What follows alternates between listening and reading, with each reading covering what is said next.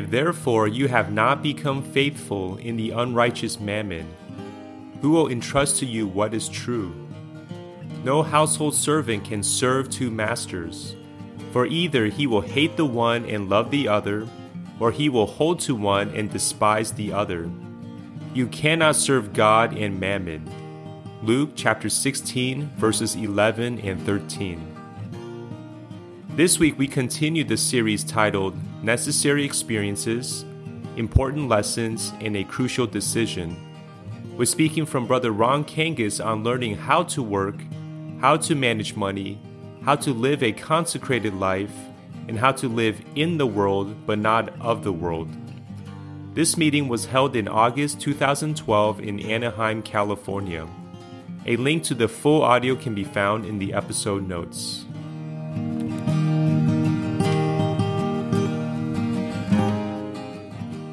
Now here comes what? Is this the anteater snout? It was very good. I'm glad I didn't know it when I was eating it. But but we need to kind of um, kind of mix these things up so we make a big turn. You have to learn how to work at a job, how to be a good employee. Or you're a pneumatic mom with three or four little children, and so you don't have a job outside the home, you have an unending job. Any, to work, okay, to work for our living is a law. It's a principle ordained by God. When the Lord illustrated rapture, he didn't say two women were pray reading. One was taken and the other was left. He didn't say two men were PSRPing at 6:30. One was taken and the other was left. The women were grinding. Sounds pretty boring. You got to you got to grind your own meal. Then then you cook it. The men are in the field. The Lord himself selected human work as the illustration of who is or is not ready for the Lord. Well, there's two sides to this. There's the side of being diligent in your work, learning to work, learning how to be under a boss, how to be accountable, learning how to progress in your work, to bear responsibility in your work. No one who fails at this lesson will ever be useful to the Lord. Elisha was plowing with six yoke of oxen. He wasn't sitting under a tree saying, I wonder when the calling will come when I can be full time and I can lay down this work. He was fully given to what he was doing. For the apostles, two were fishing, others were mending nets. Matthew was the tax collector, he was in the tax office. Daniel Okay, was Daniel full time for the Lord or not? Think about Daniel. From the time he was about junior high age, he was taken out of his homeland. Because of his ability, he and his companions were highly educated in the Babylonian system. And they excelled. And Daniel eventually had a high position in civil service, we would call it. So when the Medes and the Persians took over, Daniel continued and was at the very highest level of government service. But the king said to him, when the lion issue came up, Daniel, servant of the living God, your God, whom you serve continually, he will take care of you. Well, Daniel wasn't outwardly full time. Do you think he could have borne that testimony? Do you think he could have had that prayer? Do you think he could have seen those visions? Or had that spiritual understanding if he had been fundamentally deficient in his work as a human being and his responsibility? That he, he surpassed everyone, not out of ambition. Before almost all of you were born, there was a rebellion in Anaheim. And uh, this is a little sidebar. The vast majority of the common problems in the church life are caused by sisters. Listen to the end. Just the, the constant ongoing problems. All the major problems are caused by brothers, okay? Especially gifted brothers. And so many followed the leader out of their recovery. And then, after it was over, and we were considering how it happened and what happened and what can we learn, one brother pointed out something. And he said, You look at so many of the brothers, they all had a problem with work, with having a job with devoting the proper time at their job.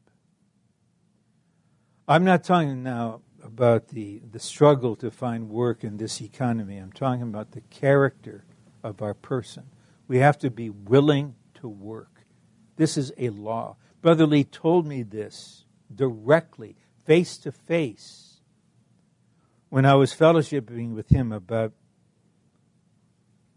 is this, I'm burdened to serve full time. Is this the time? And it turned out it wasn't the time. And he mentioned a number of things, which I can't go into now as far as prerequisites. But he said to work is a law. It's a law. And this is quite a balance to the personal and affectionate relationship, to living in the divine dispensing. The most experienced elder in Elden Hall in Los Angeles from 1962 until he went to the Lord in 1984 was Brother Samuel Chang. There were three other elders, much younger, 30 years younger at least. They were full time and they were co workers. One day, Brother Samuel gave us his testimony because he had the burden to work. He was a chemist, he was working in a lab. And his boss allocated a certain amount of work he had to do for the week. And then Brother Samuel told us by Wednesday he had completed everything. And then he said, The Lord made me spend the next two days cleaning, cleaning up the lab, doing this. But this brother, whenever you met him, you realized he's been praying for you he learned to live to the Lord and be one with the Lord in his work. Okay, um, if that was the anteater snout, this is the, the sea cucumber on the alligator feet. and this is huge on the practical side. I'll just take three or four minutes. Uh, and I think you'll be saying, that's enough, Brother Ron three or four minutes on this is enough. I know it's enough, okay? Um, managing money, the place of money in your living. Um, and I would begin with the most fundamental principle is learning to give. To give the first of everything because we need to give in secret, I can't share much in a personal way. But I can say this starting from my first weeks in the Lord's recovery, the Lord began to focus on this matter of money from almost every conceivable ang- angle. Even one brother who was shepherding me in the beginning, he said, Why don't you pray and ask the Lord to show you what you think about? And that was simple. I, I respected this brother. I trusted him. I said, I'm going to do this. I said, Lord, please show me what I think about. And then the light came money, often just below the level of consciousness. Then the Lord touched the anxiety about money, the love of money, being unwise spiritually in using money you know, I, my wife and I were young. We hear this testimony about someone who gave everything. And so we literally gave everything in the offering, and then now we have no money to live on, and so we have to get fellowship. All kinds of things. And then Brother Lee came out a couple decades ago that we should give 10%, then 5% for the work okay, I can say, I can go this far. Every year, I take the lead, but I fellowship with my wife so that she is not pushed beyond her faith. Every year, we revise our giving upward. And I would just say this much 15%. That's ancient history. And what happened is I touched the law ordained by God regarding finance. It's a law. You give the first, the first fruits, you give. The Lord will always give in return. That is not the reason we give. It's sad in the Lord's recovery to have to limit full timers in a certain continent because lack of support. I wonder what would happen if all of us, beginning with young adults, maybe for the first time having a regular income on your own, if we all learn how to fellowship with the Lord and say, Lord, what percentage should I give of everything I receive or everything I earn? And the more you give, You'll find out at the end of the year, the more you'll receive. It's a law. You read Matthew, uh, Luke 16. The Lord said to be faithful in unrighteous mammon. If you're not faithful in this, who will give you the true riches? The true riches, the riches of Christ, the inheritance in the kingdom. No one can serve two masters one of the most costly messages I ever gave.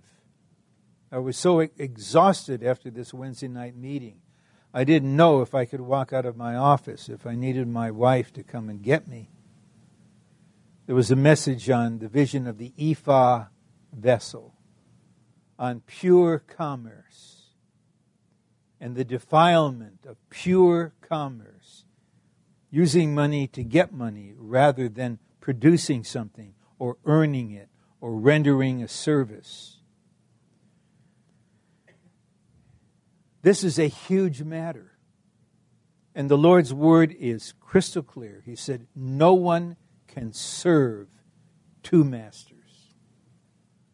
That in the Lord's work, I will not be influenced by the prospect of any financial recompense. I will not withhold going from a poor area or from an area where the saints are not enlightened concerning this because I have to bear the total cost. I like to have the testimony. I'm not affected by it. I serve God alone. I do not serve mammon. I do not have two masters.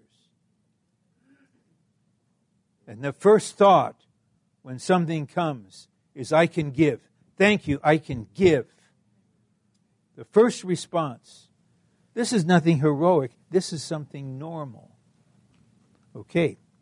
Now, five continues this a life of consecration.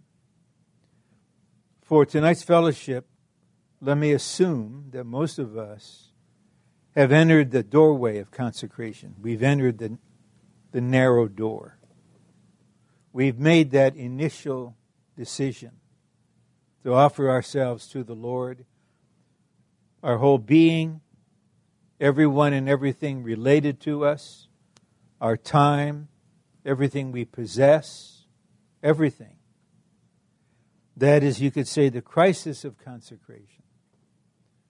To live a life of consecration is very simple. And this is what this brother does. I wake up, and the Lord has given me another day. It's the only day I have. And I just tell him, I consecrate this day to you.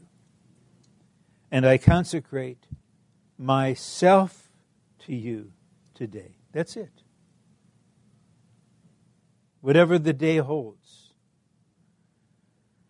And then, when there is a significant turn in your life, a change, you're moving somewhere, you have a new job, you got engaged. You're having a baby. There's a concern about your health, whatever it is. Then it's wise to consecrate yourself to the Lord in that matter. Lord, I give this matter to you. I give myself to you in this matter. And when I say give, I mean we're simply opening to the Lord for Him to do whatever He wants. I don't want to scare you, and I don't want you to be wrongly impressed. But I live with a certain kind of divine recklessness before God. What do I mean? Lord, do whatever you want. Whatever you want. Whatever you want to do in me, with me, to me through me. I trust you. I love you. I would not have it any other way. I don't want my own will. That's all I know. I'm not promising to be this. I'm not promising to do that. That's not consecration. I'm simply presenting myself to you day by day. You can do it while you're shaving. I don't know if you can do it while you're gargling Listerine, but you, you can do it in the midst of things. Lord, I give you myself, I give you today. You work day by day. You want me to live day by day. I give this day to you.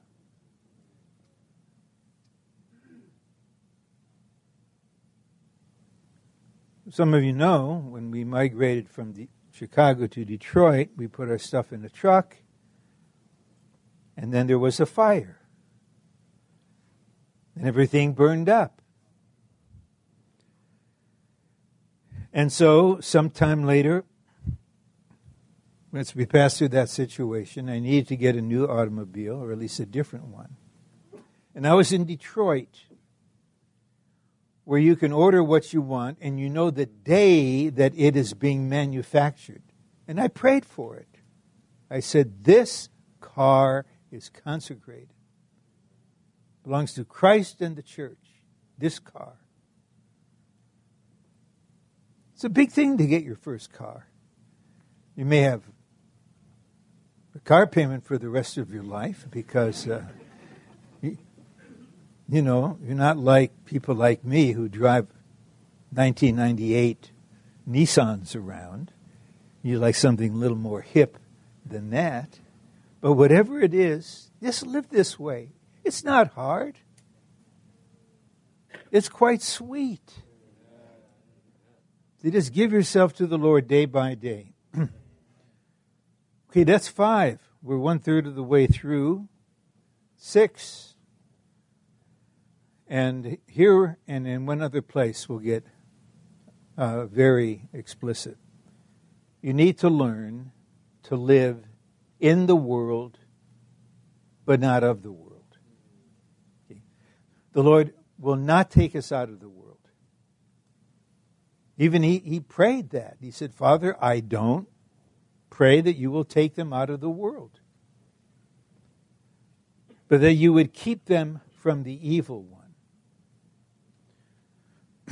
so, we don't have monasteries, we don't have nunneries, we're not withdrawing from the age in which we live. But many of you, you need to be saved. If this were a gospel meeting, I would give you a gospel message on this subject. You need to be saved. I mean it. The Spirit knows. Saved from what? I'm saved from God's judgment. That's correct. Are you saved from this generation? From the generation? From the age? From the present evil age? From the mindset of the age? From the standards of the age? Why do some of you drink alcohol? Why? I'm not talking about a little wine for your stomach's sake. I'm putting wine in another category. It seems to be a kind of uncertain category in the word. Why? When you go out to have a meal with sisters, what, why do you need a martini? Why do you need hard liquor? Are you of the world? Of the world? Are you learning to be in, but not of? Okay, even with this frantic election year, I wish there would be a law that would not allow campaigning till after Labor Day. Okay, are we going to, you going to be in it? You going to be of it? Will it swallow you up? Will it drag your soul into it? I'm learning. No, I will not be of it. I vote for the throne. I pull my lever for the choice of God on the throne. And I have to admit, I really don't know what that is. But I tell him, I'm for your choice, whoever it is. I was um, in Boston and we had a series of question and response sessions. I kind of thought it was like a dad with Q and R with kids, but someone said it was Grandpa Ron. Anyway, there are all these questions, and it was a delightful time. They're written down, and one was about, well, can you say anything about how sisters should dress?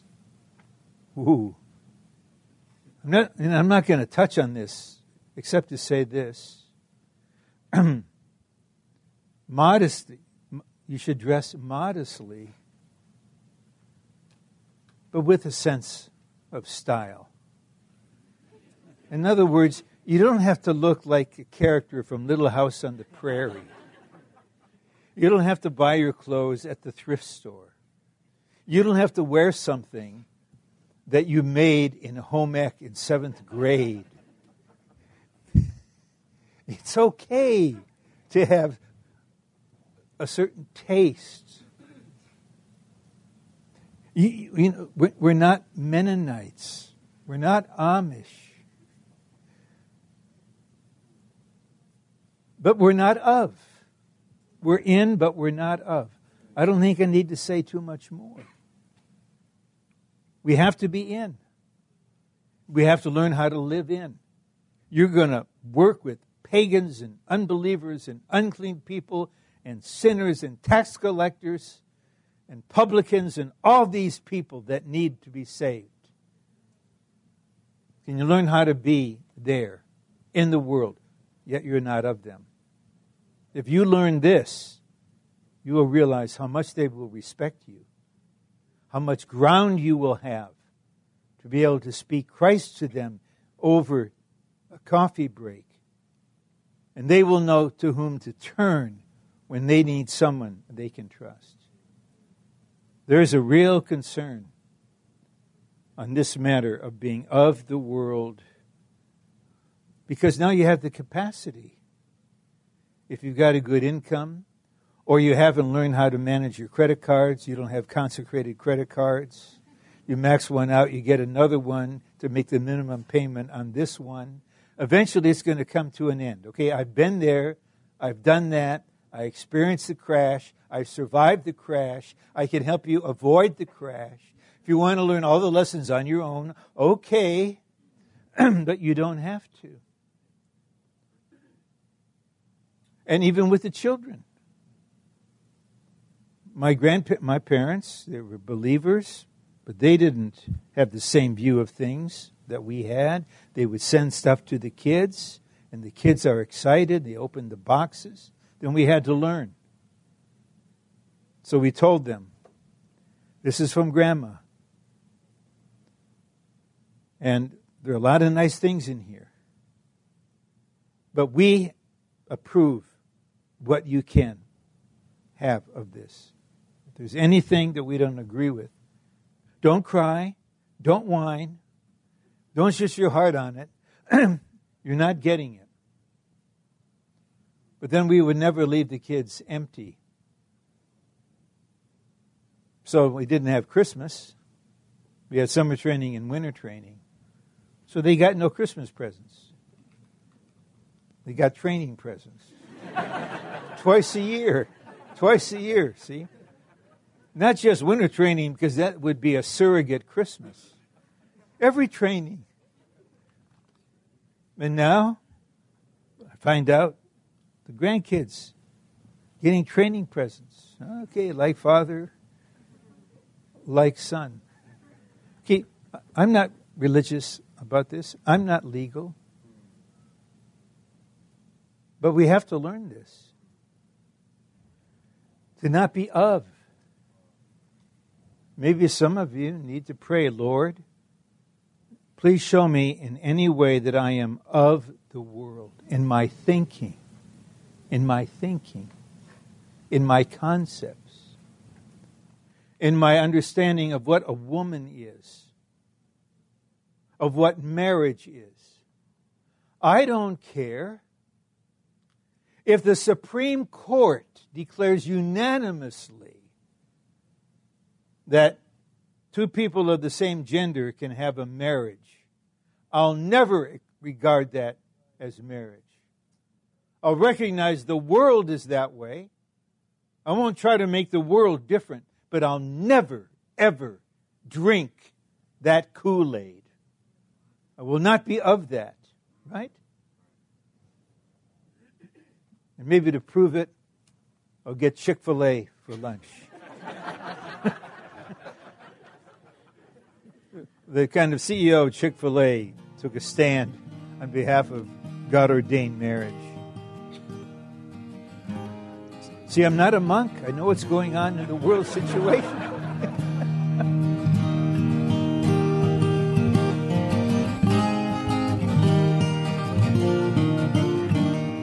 Thank you for joining us today.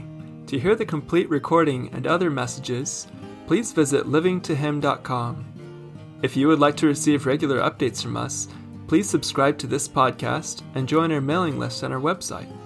You can also find us on Facebook, Instagram, and YouTube, where our handle is at Living to Him.